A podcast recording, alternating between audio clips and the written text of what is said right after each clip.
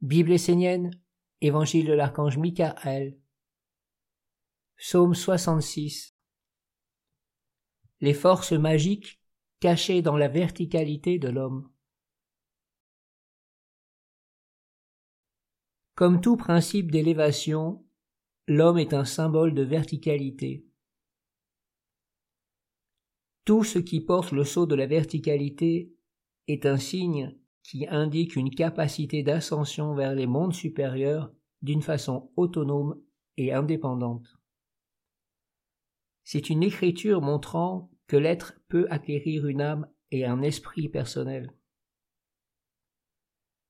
Le principe de la verticalité est ce qui s'élève de l'inconscience collective jusqu'à l'âme de la conscience individuelle pour enfin atteindre la conscience universelle.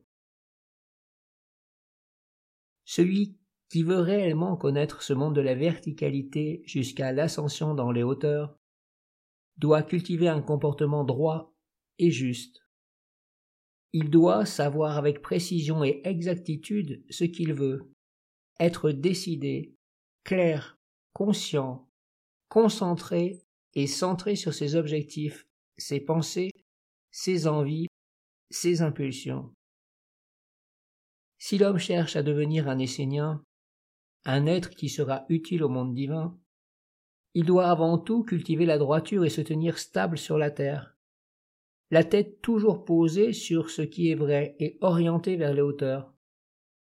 Les pieds sont un organe qui permet la communion avec la mère des vivants, ses forces, ses mouvements, ses impulsions. La tête est un organe permettant la communion avec le royaume du Père. Elle peut capter les hautes pensées, les inspirations, les énergies qui renouvellent la lumière, la nourriture sacrée, la beauté du mystère et du monde caché. Pose tes pieds sur la mer avec stabilité et bonté. Maîtrise le monde des racines et ouvre ta tête à la lumière plus haute. Tu activeras en toi le principe de la verticalité, de l'individualisation sacrée et éternelle qui consacre les prêtres du Très-Haut, les mages authentiques, les Esséniens sur la terre. Sache que si un homme réussit quelque chose sur la terre, que ce soit dans les ténèbres, dans la lumière trompeuse, ou pour la gloire du Père de tous les Pères et de sa lumière vivante, il le fait toujours parce qu'il a activé en lui le principe de la verticalité. Oui, tout ce qui entre de beau ou de laid dans le monde des hommes se fait toujours par l'intermédiaire de l'individualisation de l'homme. C'est l'homme individualisé qui a apporté ce qui conduit les règnes inférieurs dans la souffrance, l'enfermement, l'esclavage. Car l'homme, par sa verticalité, peut conduire la terre, les végétaux, les animaux, les humains dans les ténèbres. Il peut aussi ouvrir les portes de la lumière et offrir la victoire à tous les anges de la ronde des archanges. Parce que l'homme est une verticalité, il ne peut faire autrement que d'unir deux mondes. Il relie la terre soit au monde des ténèbres et de la lumière trompeuse, soit au monde divin.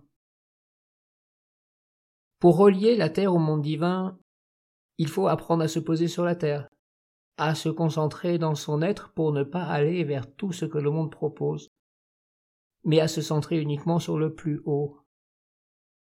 Ce que l'homme reçoit comme lumière, comme savoir à travers sa tête, doit être posé sur le sol et vécu à travers ses pieds, afin de stabiliser sa vie et la vie de la lumière en lui.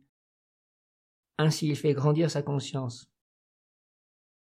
Je dis à l'homme qui aspire à porter le digne nom d'Essénien, Sois toujours droit, ferme et précis dans tes décisions. Sache ce que tu veux et où tu veux aller, car alors le grand saut de la verticalité s'inscrira dans ton être et mettra en mouvement les forces de la terre qui te stabiliseront. Il animera le flux des forces d'intelligence et le mouvement créateur de l'esprit, qui s'animeront dans la partie supérieure de ton être. Rappelle-toi, tu es un monde qui unit les mondes. Alors sois toujours fidèle, dans la droiture et la précision, à l'engagement que tu portes en toi de monter vers les mondes supérieurs pour faire triompher la lumière du Père dans ta vie et dans la vie.